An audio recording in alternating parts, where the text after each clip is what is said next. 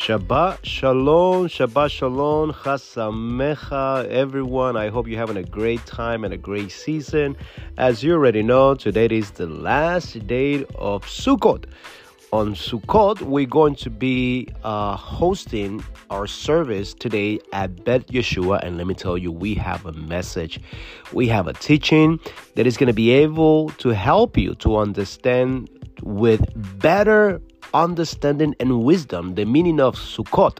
So please come prepare, come ready. I just can't wait to share with you what the Lord has given me. And I hope that you receive it on a powerful way through the Ruach HaKodesh. So again, join us today at Beth Yeshua at 129 Mason Street. Service starts at 3 p.m. We're going to have a moment for prayers. So please come prepare to worship and glorify the name of our King. Shabbat Shalom.